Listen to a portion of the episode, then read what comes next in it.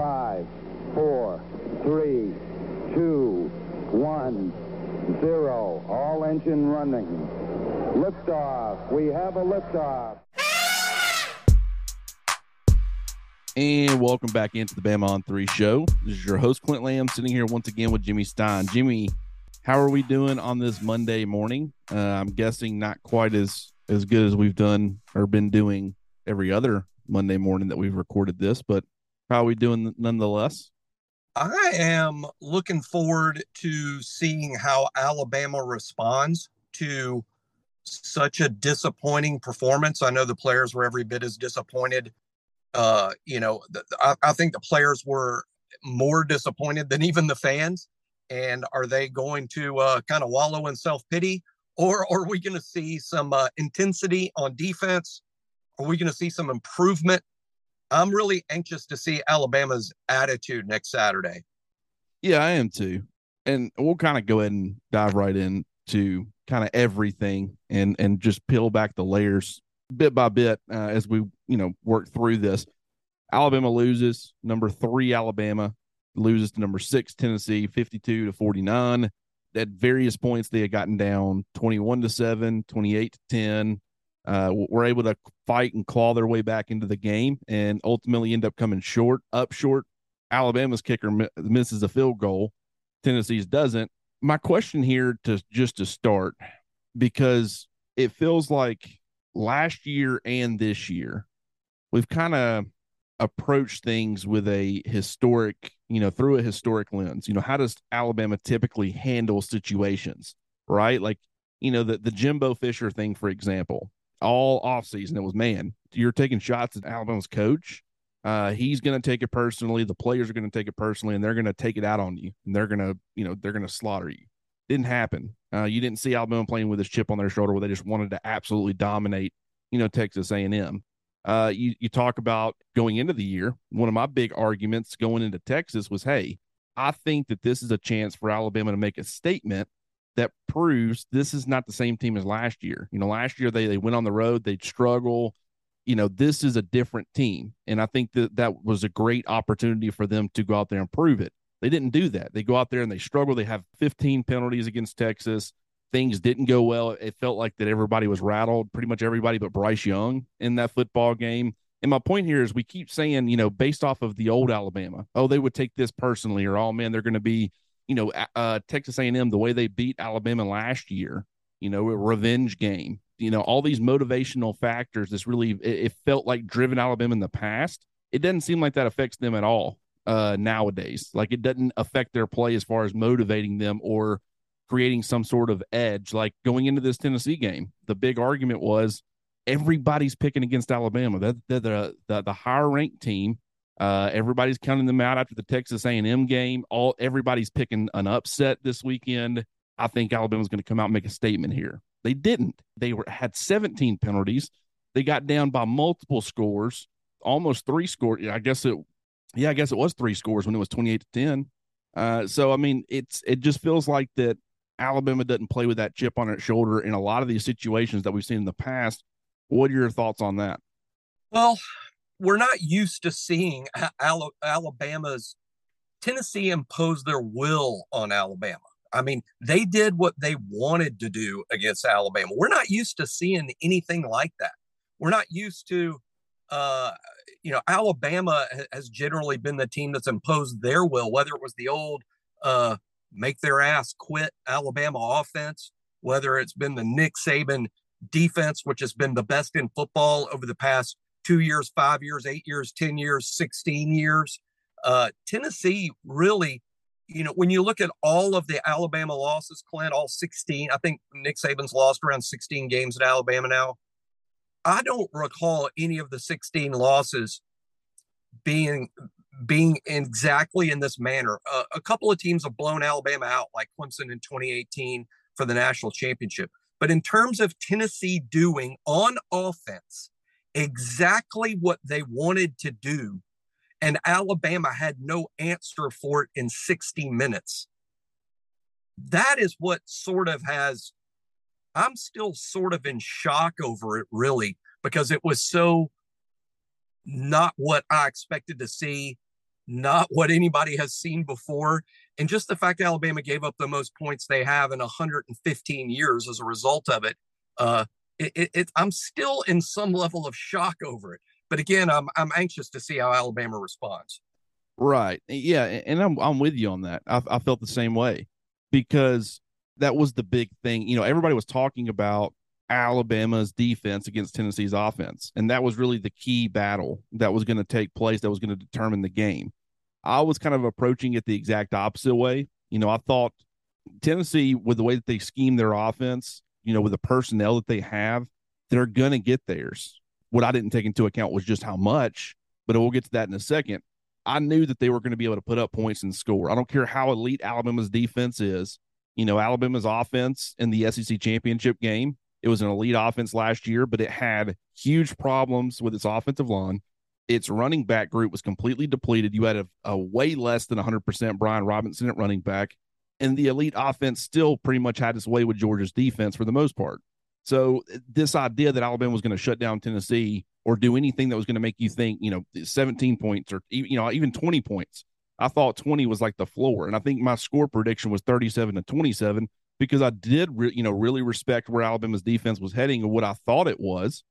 And I thought, you know, hey, 27 is still a lot of points, but at the same time, being at home for Tennessee and the fact that that you know offense has been so dynamic and stuff, I feel like uh, 27 would be a heck of a win for Alabama. But I didn't have this illusion that Alabama was going to shut them down. I was more so looking at it from the other way. It will all be dictated based off of does Jalen Milroe start and how limited is Alabama's offense if he does. Can they put up 28 points or more?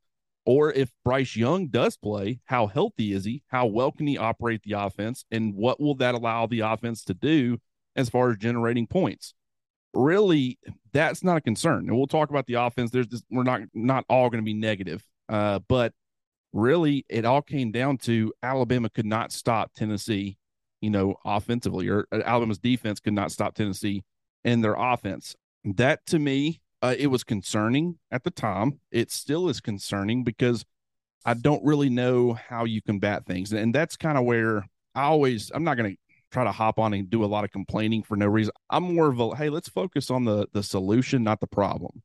And the problem with that is that I haven't really found anything that I really like as far as a solution. So essentially, and there's a lot of uh, nuance to what was happening, right? Because Tennessee was letting Alabama pick their poison. And, and Alabama fans should be plenty familiar with this because Alabama's offenses have done the same thing to defenses for years, or at least in recent years, because they they could beat you in so many different ways. They had first round receivers all over the place hey, you want to take away this guy or this guy? Okay, we'll hit, we'll take, you know, this guy or this guy. You want to stop the pass, you know, uh, commit eight guys to the pass, dropping eight. Fine. We got Najee Harris, we got Brian Robinson, we got, you know, Josh Jacobs, we got all these other guys that we can, we'll just run the football at you and have a ton of success that way. Uh, you want to commit a bunch of guys to stopping Najee Harris, you know, like Ohio State did in the national title game a couple of years ago.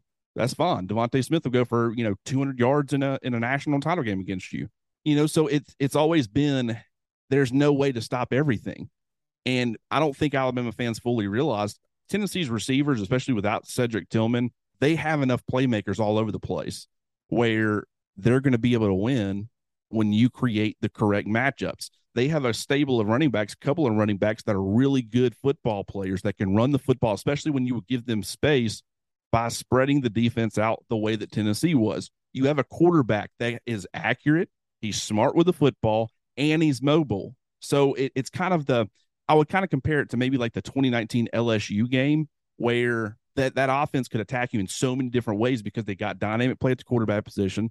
He was mobile and he could throw the football. He was mobile enough, and he certainly made Alabama play, pay with his legs. You know, a couple of times in that game.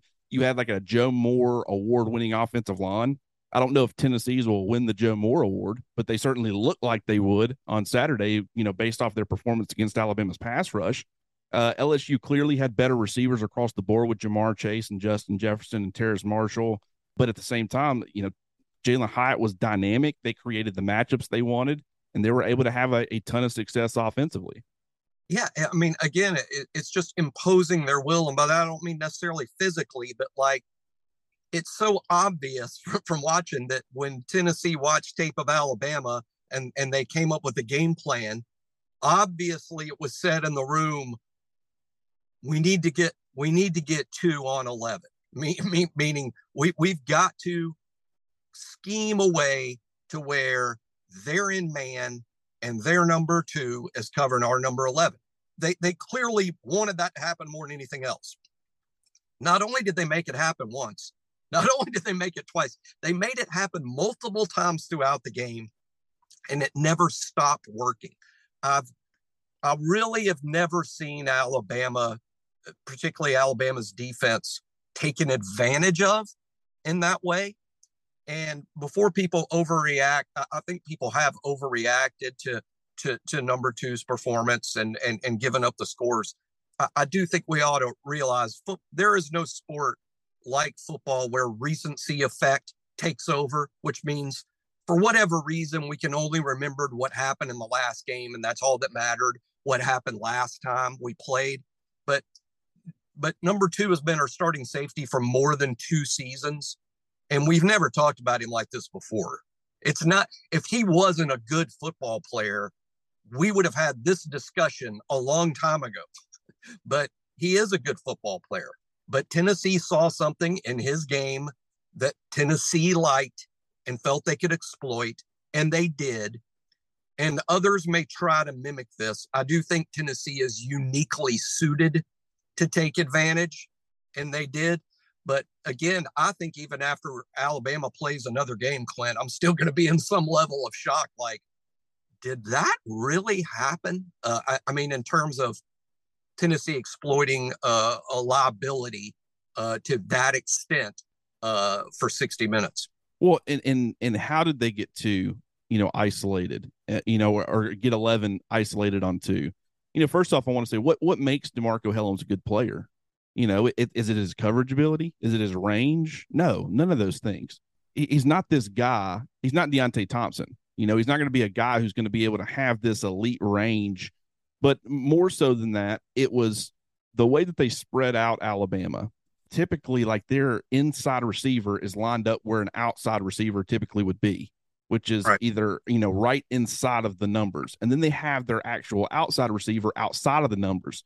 That creates so much more space to operate. Now, first of all, when you're talking about box play, you're creating situations. And this is what Tennessee did. They said, Alabama, how do you want to get beat? You know, because there was there was a hurry up situation at one point in the game where back to back plays, Alabama, of course, they had their nickel package out there. They lined up in one situation on one down, they lined up five defenders in the box, and Tennessee ran the football. They said that we this is favorable matchup. Five offensive linemen, five Alabama, you know, defenders in the box. We're running it. They had success. They immediately go hurry up. Alabama counters, same personnel, wasn't able to change. They just brought an extra defender to make it six in the box. Tennessee says, okay, you got six in the box. That means you got five in coverage, essentially, on our you know four receivers that we got. We're going to throw the football now, and they had success doing it that way. They let Alabama dictate how they wanted to get beat, and I know that that is very. It's like how does how how does that happen? But it's because Tennessee had the ability and the the playmakers to make that happen. And how do they get two in the matchup that they wanted when they would go essentially four wide receivers, or you know sometimes it was a tight end because of the way that Alabama had to play it, whether they were playing nickel or dime, they they counter they started with nickel and then they ended up countering it with dime to try to at least get a better cover man than DeMarcco Hellams on you know their their slot receiver, which was typically uh, on one side it was going to be Jalin Hyatt, but they did it because there was nobody else. I mean, right? I mean, in those situations, on one side you're to cover the two receivers if you're in man you're going to have your perimeter boundary corner and you're going to have your star, which is Brian Branch. On the other side, when you're in nickel, there's only five defensive backs in the field. So you go corner on one, and one of your two safeties has to. And that was Hellams. And they were making sure that there were uh, there was times where it was like trips. And even when Alabama decided to counter and go with its dime package to try to fix that, they were still able to get DeMarcco Hellams into coverage on Jalin Hyatt by they had trips to one side. It was a three by one. They put one guy in motion. He goes to the other side. Brian Branch is covering the inside man. He, he goes with him until he reaches the line of scrimmage or, or t- until he reaches the tackle, I guess, the tackle box. And then he kind of stays as a shallow linebacker off the line of scrimmage a little bit and then DeMarcco Hellams has to roll down and cover the the receiver that's now it, it goes from being a three by one to a two by two. So you get these situations where Alabama doesn't have a choice. Like there, there's nothing else they can do. Now, I've seen where people have said you need to get another corner, another true corner on the field. And I think when you you spread them out as much as Tennessee was, essentially DeMarcco Hellams, even though he's playing off the ball quite a bit, he's essentially a, a cover corner at that point. He's now doing something that he's not comfortable doing at all. He's better closer to the line of scrimmage. He's better coming downhill, and you've got him turn having to turn and run vertically with a guy that he has no business trying to keep up with as far as you know vertical speed. And so it was a great way to attack Alabama's defense. But if you put that extra corner out there, that will help in those situations. But Tennessee can immediately counter, go with more traditional spread looks, you know, where it's you don't have that spacing. It's it's it's the normal spacing that you would get. And now you've got a a true cover corner who's not a great run defender. Eli Ricks is not a great run defender. You know, if he's playing inside on one of those guys, they bring it into a typical, you know, look. Now you're looking at a situation where he's having to maybe try to hold up against the run as an inside player because Alabama, the reason they like their star, a lot of NFL teams, their nickel guy is a, a third corner. It's typically an undersized corner because he's got to be smaller, more athletic, shiftier, great change of direction because he's having to cover slot receivers. But Alabama, the way they like to do it, because they like having the blitzing ability, they like the run stopping ability and, and the run support that a guy like Brian Branch or, or Malachi Moore provides. They're not as good in coverage, though. And so this is where you find yourself in a dilemma. And I just thought the Tennessee did a great job of attacking Alabama's defense. No, absolutely right. And great points about the makeup of, of, of the secondary and about how Alabama likes the corner, the the nickel corner, the star to be a safety. I, am a bigger fan of, of that being a cornerback. Who am I to disagree with Coach Saban? But the NFL does that. I mean, the NFL generally that slot corner is a, is a is a is a real cornerback. But uh, and sometimes it has been at Alabama. It hasn't been a safety every time. Um, you know, Javier Arenas, for instance, was I think one of the best stars Alabama's ever had. He was an excellent blitzer. Uh, but you know, one uh, you know, you mentioned Ricks. Uh, I, I don't personally believe that Alabama needs personnel changes back there. I mean, for instance, I mean, you know, Terry Ricks hadn't played because he hadn't beat out Terrion Arnold. I mean, that's why Rick's sitting out there. He hadn't beat out Arnold. Arnold, uh, along with Kool Aid McKinstry, wasn't bad against uh, Tennessee. Uh, I think Kool Aid was only targeted one time. I think uh, I read that Terrion Arnold was only targeted five times and gave up three receptions. Uh, the problem was the safeties, and I don't think, uh, I really don't. Uh, it's it's a better question for Nick and whether he believes it's, but I don't think you can position change someone at this point in the season, teach Rick safety, move Ricks to another spot. My understanding is he's had a, a difficult time enough learning the one spot. He's been there for for nine months. You know, uh, and again, I don't know that that's true, but but I I've heard that. Um, I think what Alabama needs to do is improve what they've got right now, which has been really good. Alabama's defense was putting up really good numbers before this weekend. Some of this again was the uniqueness of the matchup. I really believe that. And should Alabama run into Tennessee again, which is possible, uh, the changes Alabama makes defensively will be incredibly interesting, but I don't believe it will be personnel. I think it would be X's and O's. Well, and here here's the thing. Um, I really hope that I explained all that before uh, well enough because I started realizing I'm like, man, trying to explain all this without a board. Like if I had a, a dry erase board, I could explain this all way better. Uh, I hope people were understanding right. what I was uh, trying to say. My point with that before was if you do put a third corner, true corner out there, they can mm-hmm. play you in a more traditional way, and now your your that corner is going to be lining up essentially as where your star would be, and then they could attack that guy with the run game, which is what I feel like they would have countered and did. But at the same time, where I think Alabama loses this matchup was the pass rush. Because if they're able to effectively generate a pass rush, it throws a wrinkle into everything Tennessee's trying to do. Everybody's yes. blaming Malachi Moore and DeMarcco Hellams and those guys for their performance. I more so put it on Alabama's inability to be able to create any sort of consistent pressure, uh, really any pressure. I mean, I wouldn't even say it was inconsistent. It was almost non-existent. And that to me, because when when he's got all the time in the world, you can let those things develop, those shots develop downfield without any repercussions. You're not taking shot after shot. Uh, you're not being forced. You know what happened? The one time that Will Anderson was able to to apply pressure and collapse the pocket on Hendon Hooker, he threw an interception to Marco Hellams, the guy that they were trying. Guess what? They were trying to target DeMarcco again, and guess what? He got an interception instead of getting burned because he's he's limit he's a lot more limited athletically than Jalin freaking Hyatt, and and people are like, oh, he's terrible. He's I mean, come on, uh, it's like I, I don't I don't understand that he's he's put in a position where he can't be successful. And I will say, Pete Golding and Nick Saban, this this isn't just Golding they both tried to make adjustments and they decided to say, hey, let's take a defender, another defender out of the box. Let's stop going nickel with two linebackers, four defensive linemen. Let's go dime with four defensive linemen and one linebacker. And well, that's going to present more opportunities to run the football. But they were trying to get creative and, and getting Brian Branch as close to the line of scrimmage as possible uh, to where maybe, you know, he could help provide a little bit of run support off the edge if he needed to. But you put Malachi Moore out there, the problem that I have with the dime package and you get the money out there, you've essentially just put out another safety, right? So now you've got three safeties on the field, and safeties are great, but are they cover corners? You know, they're not. Uh, so it's still a mismatch. You know, you need to have like a very rangy safety, a guy who can, you know, an, an Eddie Jackson would be the kind of player that you would want in that situation. I don't think Alabama has any Eddie Jacksons uh, and, and granted, I've kind of thought about Khyree Jackson because we've talked about him with his physicality and the way that he plays. You know, could he survive at safety? Could he survive at star? Uh, but he's also got plenty of perimeter cornerback experience where if you're putting him in that situation, guess what? He's also gotten burned quite a bit. National title game this year, he's gotten burned in the Texas game.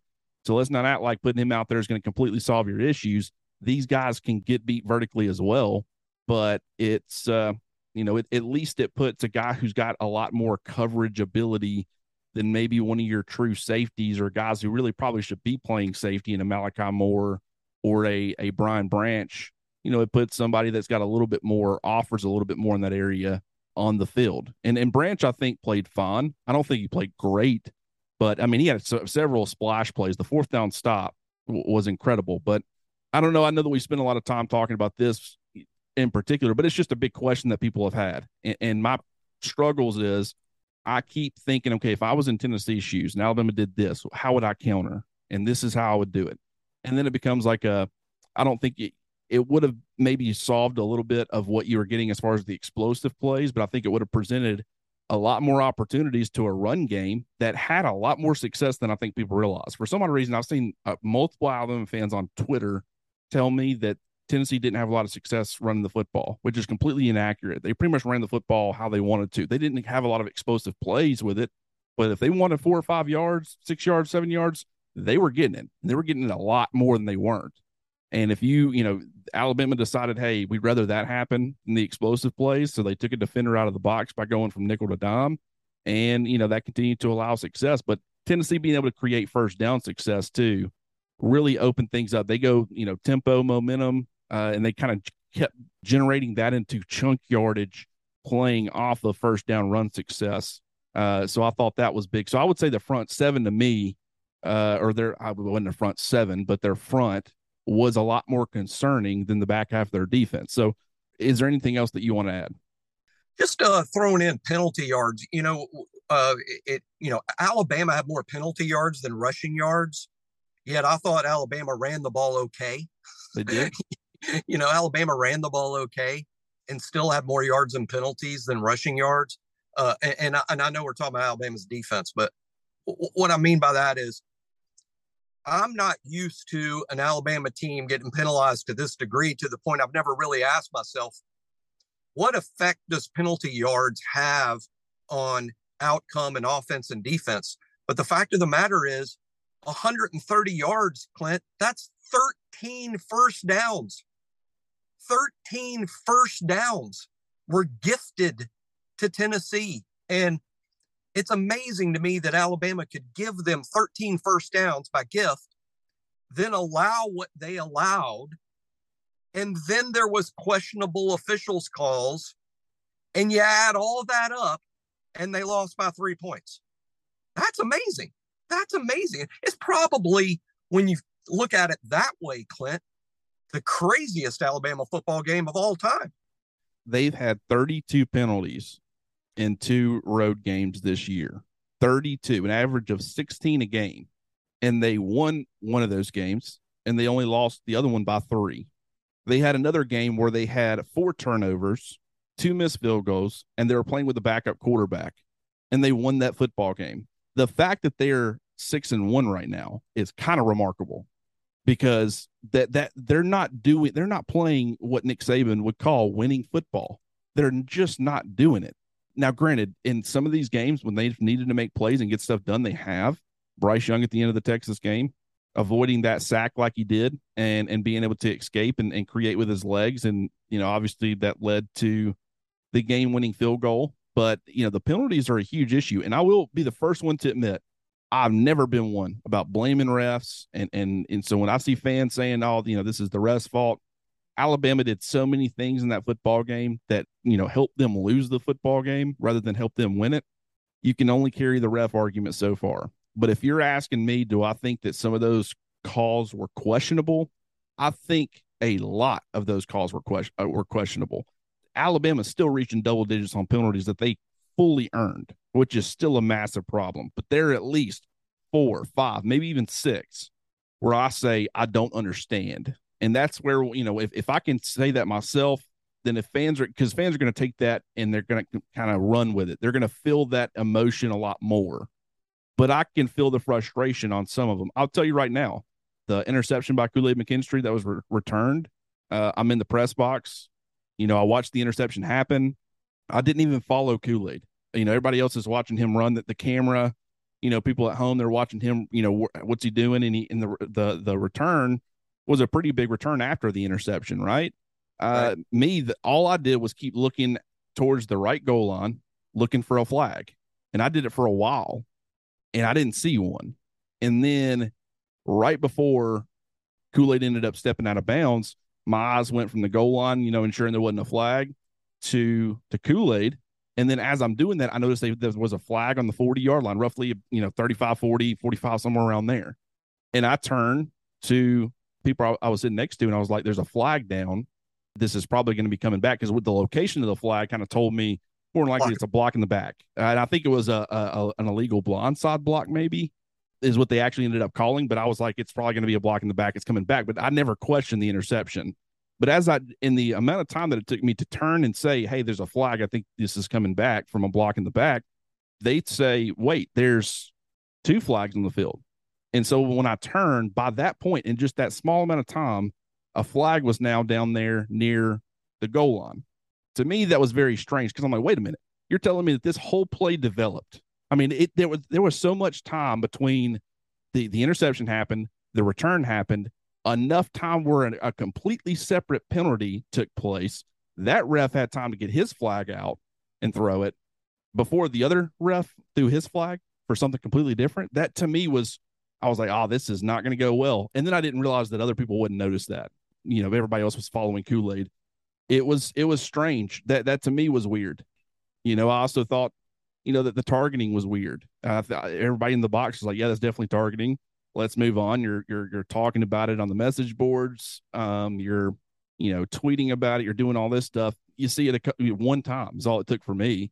I'm like, yeah, that's targeting. Okay, you know where does it go from here? And then they don't call it. I can understand fans' frustrations with some of those fluky, weird things.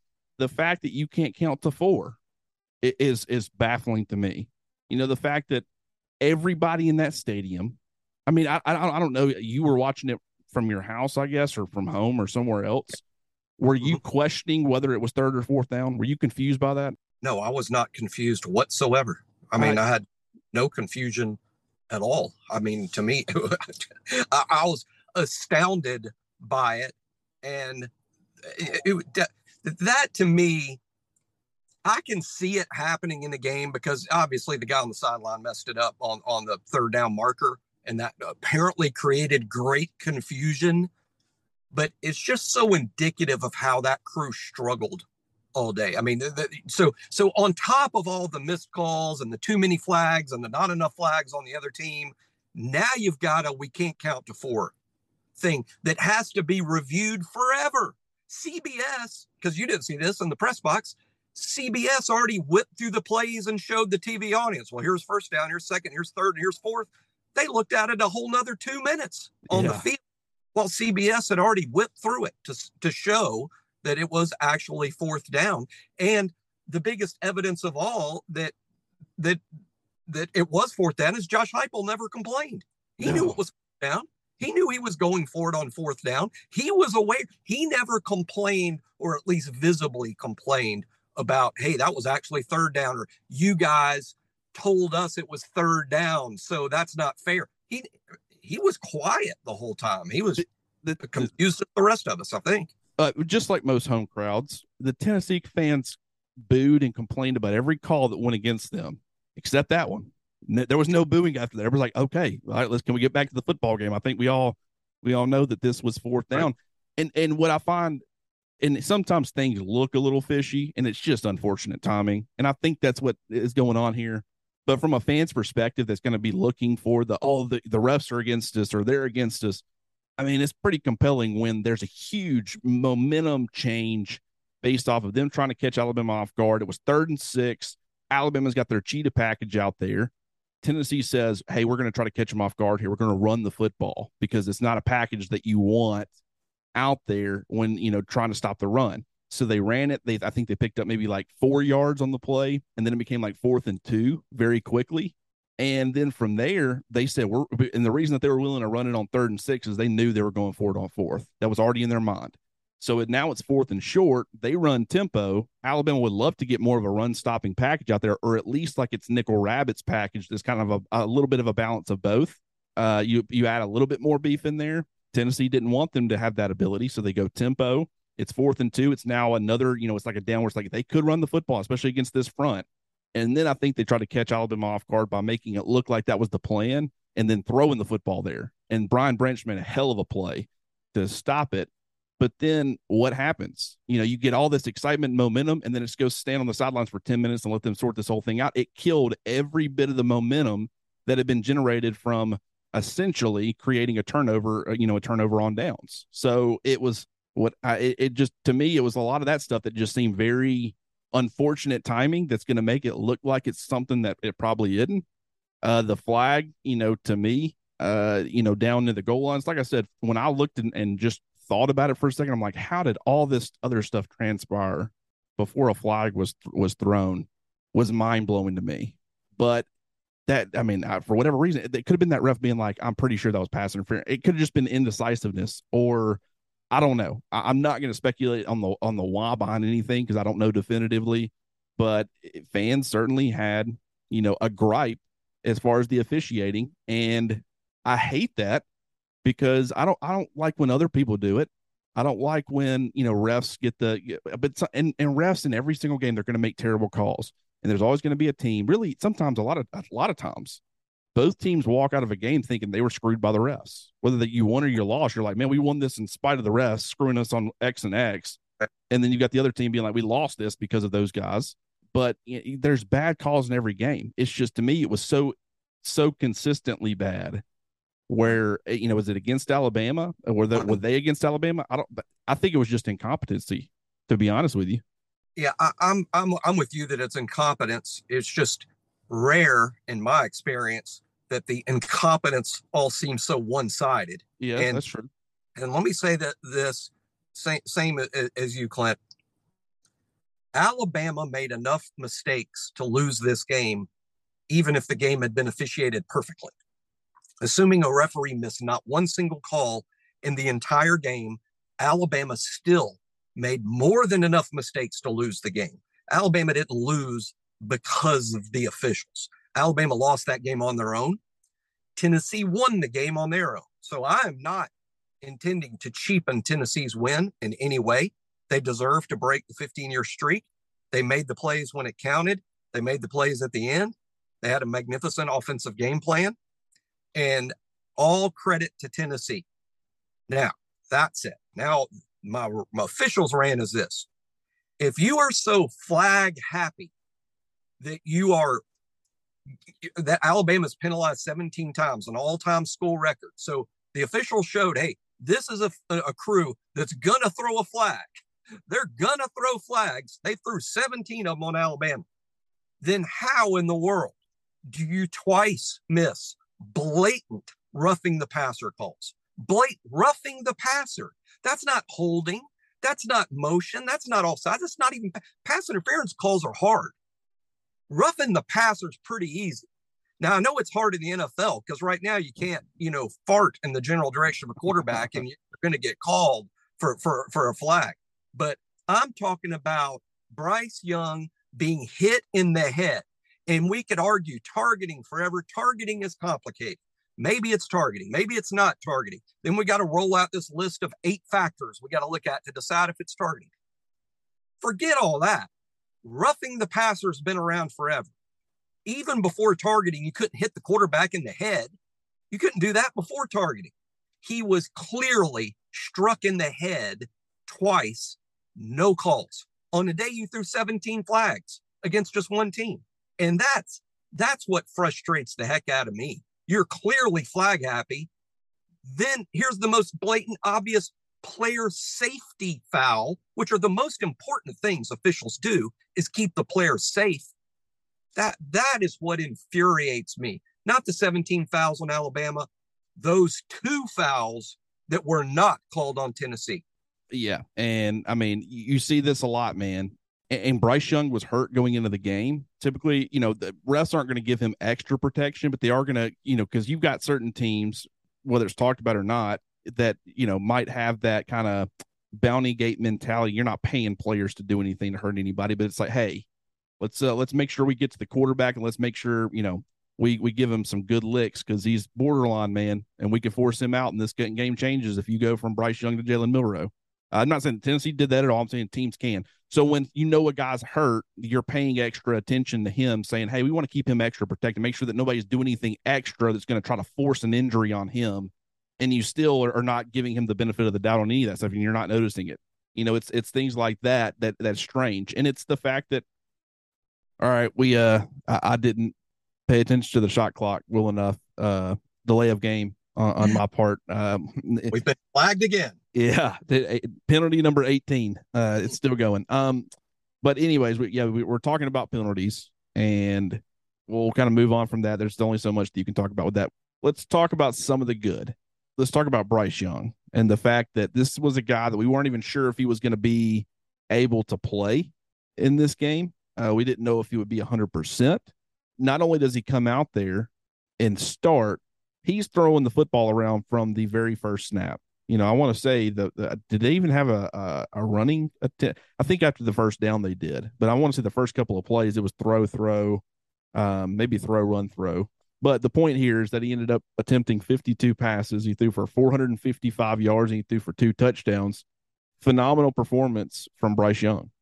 Yeah, uh, man. I, even in the loss, I mean, I was going to say this uh, if, if, Alabama came back and won, but it doesn't matter whether the whether the team won, won or not. Bryce, to me, there probably wasn't too many doubts before, but to me, Bryce removed all doubt. He's the best quarterback I've ever seen at Alabama. Uh, that's saying a lot more today than it was five years ago or ten years ago. Uh, but I, I mean it. I, I, Bryce a better quarterback than Tua, better than Mac, better than Jalen, better than Namath, better than Stabler, better than all of them. He and, and, and I thought he emphatically proved that uh, Saturday on the road. Bryce played well enough to come back and win the game. His uh, not all of his teammates did, but he did. Uh, un, un, unbelievable performance by the best quarterback I've ever seen at Alabama. Yeah, I, I agree. He was the better quarterback on Saturday, in my opinion.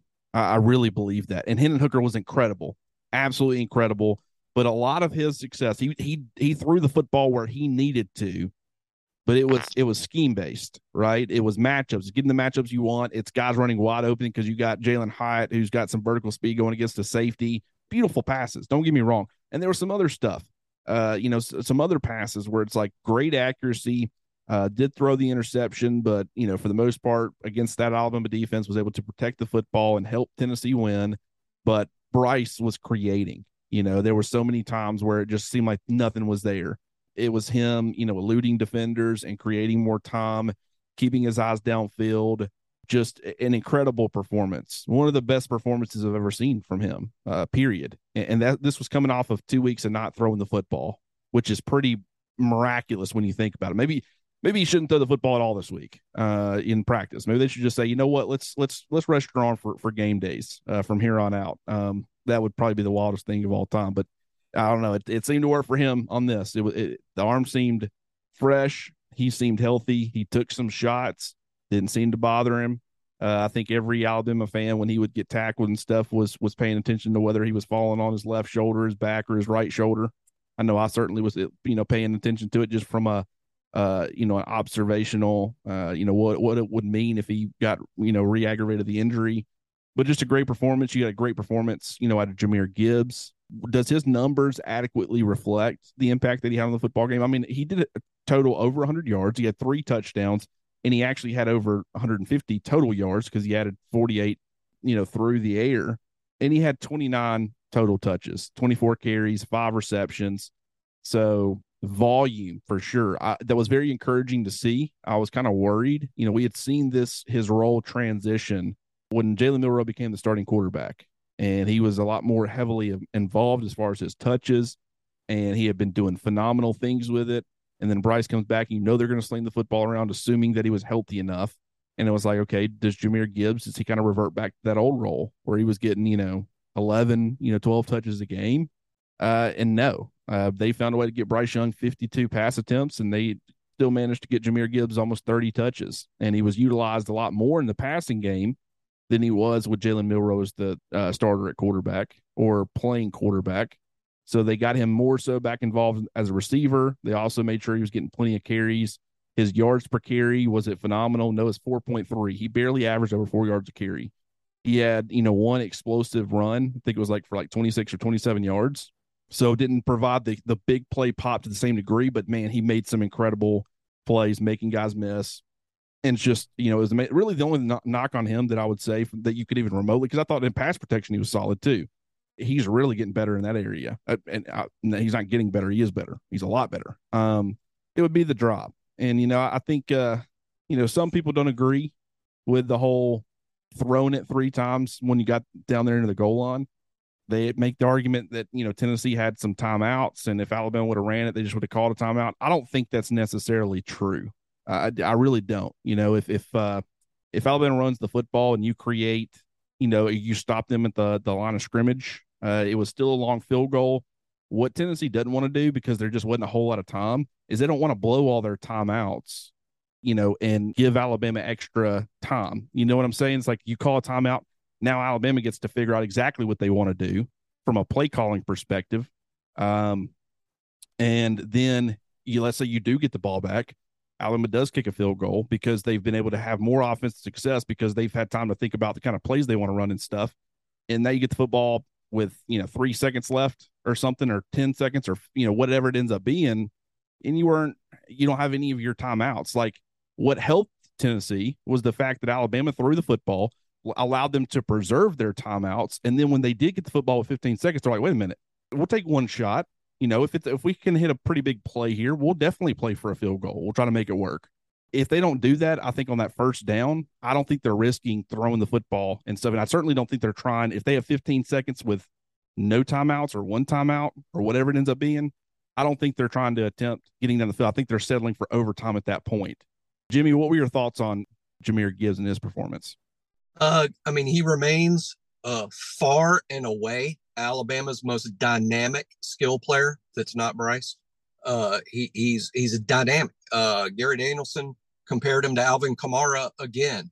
Uh, I think anytime a back like Gibbs is compared to Kamara, it's like as high of a compliment as you can have. I mean, especially you know by an expert like that. So uh, I thought it was really good. The drop though was bad, and and and, and what I mean by that is, you know, when, when you're when you have a tough game, and there's no doubt this was tough. All all you know, this is impossible to prove, but I believe there were only three teams in, in college football capable of beating Tennessee in Knoxville Saturday Alabama, Ohio State, and Georgia. That's the list. No one else, not Michigan, not Clemson, not USC, anybody else, only Alabama, Ohio State, or Georgia were capable of winning that game. And I'm not sure any of the three would have. Uh, but for Alabama to win, your best players have to play big. Will Anderson, statistically a no show, to be honest. To be honest, is statistically a no show. Gibbs drops a ball. The most dependable receiver Alabama's got, the most dependable hands, drops a ball. He catches it. Maybe the game's decided. Will Reichard missed missed the kick at the end. Uh, and, and and and just a few weeks ago, I was bragging on you never even consider Will missing a kick that's crucial. But the best players didn't make the play when it mattered. And again, you, you, you factor that into what we talked about earlier in the show, Clint. I don't know how Alabama was was, was tied with uh, with seconds to go in this game when you factor all that in. And, and, and frankly, it's simply a testament to Bryce Young, frankly. Yeah, you're not wrong. I mean, because there were there were still some drops. Cameron Latu had a drop. Uh, you know, Traeshon Holden had a terrible drop. You know, the Jahmyr Gibbs one, and then somebody else, uh, Jermaine Burton, I think. Maybe Burton, maybe Burton. I remember. I think Burton maybe early. Uh, yeah. He made a pretty big catch. You know, kind of late, but uh, hey, one one one last uh point I'll make before we uh uh you know start looking forward to Mississippi State, and, that, and that's that's simply this uh, the wide receivers, Holden, Burton, and, and even Brooks to an extent. Brooks played pretty well, by the way. But I'm sort of ready to move on to featuring those young receivers. I guess the best way to put it. I, I'm not saying bench the older guys. I'm just saying I'm not so sure the focus of the pass game doesn't need to be Prentice and and Bond and JoJo Earle, uh, who are playmaking down the stretch here, and and not so much Burton and and and uh, and and, and Ja'Corey, uh, and and and certainly uh, Holden.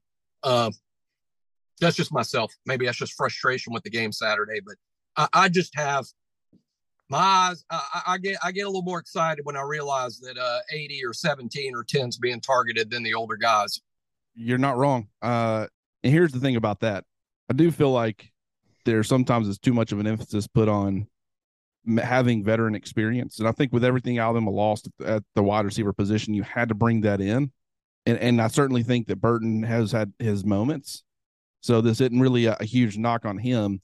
But in, in the past, when you didn't have something like the transfer portal, and, and trust me, Tyler Steen definitely paying off. Didn't have a great performance against Tennessee, probably his worst outing of, of the season, but he's really stabilized the left tackle position. And I don't know where they'd be without him.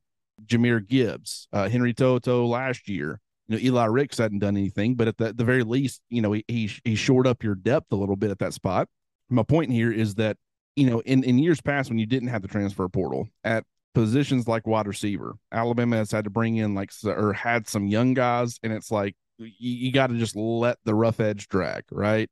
Let them grow and develop. But what you get out of that is you've got this elite talent. Kobe Prentice, if he'd have been seeing all the snaps, he would have had some freshman. He's had some freshman mistakes. Isaiah Bond has had some freshman mistakes, but they would have been forced to get through that and and grow through that. When they make a freshman mistake, it's like okay, we need to just turn and start relying a little bit more on our veteran guys, uh, who we know kind of what we're going to get out of them. Um, but what I think that that's done is it can kind of hurt your the, the ceiling of a group because those guys aren't able to grow and develop to the same degree that they would otherwise, if you get what I'm saying. Uh, grow through some things instead of, hey, we'll just use other options if you can't run the right route or you don't know when to sit down in a zone. Prentice started off heavy usage early in the season, then he kind of dropped off there for a while because he was making a couple of freshman mistakes. And then you realize in some of these games recently, he's really stepped up and he's become this guy. It's like he could have been this guy more. He could have been more by now if he had been continuing to having to play and work through some of those things. I don't think he was doing anything that was going to be bad enough to to lose you a football game. Running the wrong route and you, it's an incompletion. I mean, it's not good. It can stall a drive and it can lose you a game, but it's not like he was fumbling the football or making some boneheaded mistake, uh, you know, trying to jump on a punt return uh, that was not touched by anybody, you know, not pulling that kind of thing. The the point I guess I'm trying to make is we did see Alabama a few years ago with Tua Tagovailoa his freshman year. You had that dynamic group of receivers that came in. You had guys like Robert Foster and Cam Sims, the veteran guys who clearly did not have the same ceilings as those other guys. You know, you saw uh, over the course of the season, those guys got a lot more involved. The young players did. And by the national championship game, you know, it's those guys who are making the touchdown catches. And, and I mean, DeVonta Smith, the game winner to, to win them the game, um, the walk off.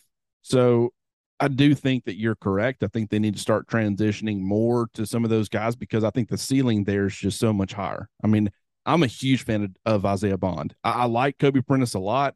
Certainly mm-hmm. think he's growing, but man, I think that Alabama, just the way that they're putting him out there, the timing of it, he's he's seeing early snaps.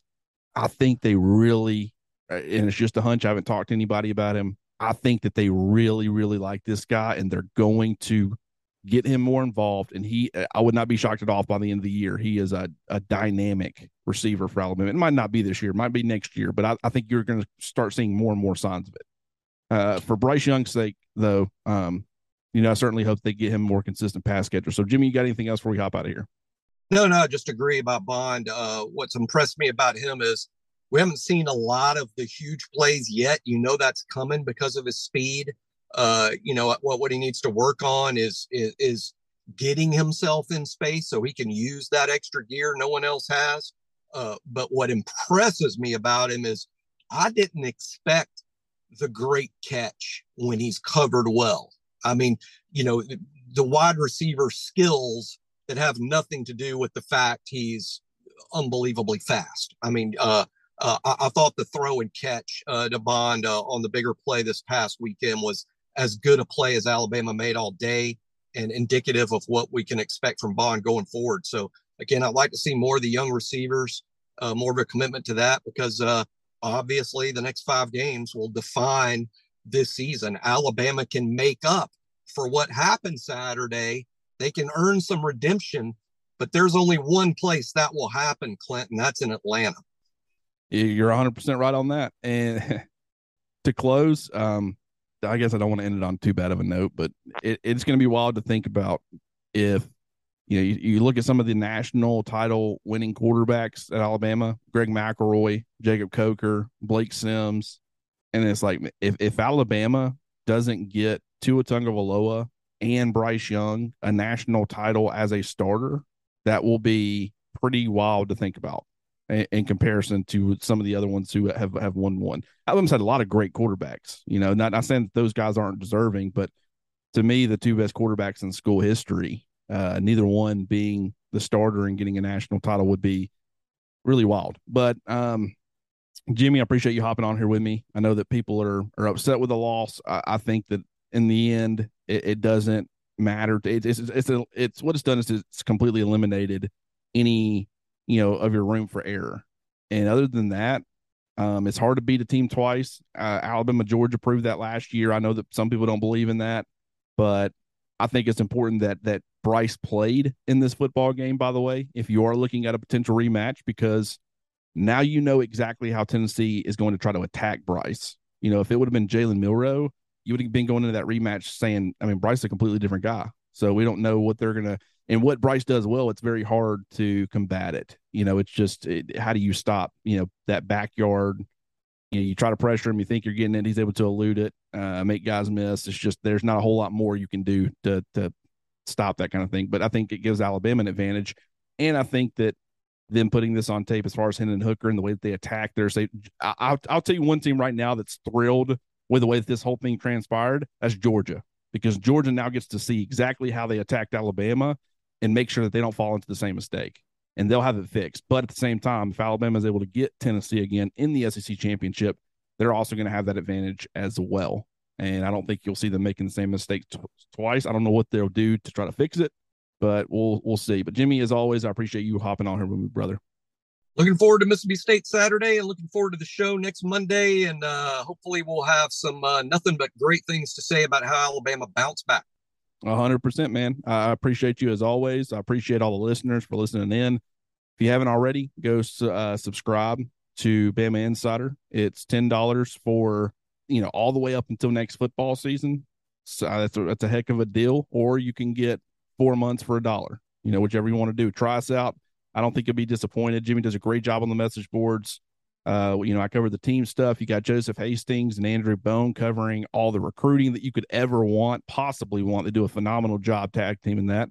And then you got, you know, Kyle Henderson and, and Mick Gillespie on the YouTube side. And, and so I think we got everything covered pretty well. The message board is rocking right now. The community has been fantastic and we appreciate that. So definitely go subscribe and leave us a five star review on, you know, iTunes or uh, Apple Podcasts, I guess is what it is now, Spotify, wherever you listen. Go leave us a five star review. Tell us how much you're enjoying the show. And that way we can kind of tell our bosses and they can say, you know what, we do, do need to make sure that no matter what, you guys got time carved out on Mondays to, to record. Hopefully, Jimmy, we're in here next week talking about a huge bounce back, like you said. And once again, we appreciate you guys tuning in. This is the Bam on Three show, and I'm your host, Clint Lamb.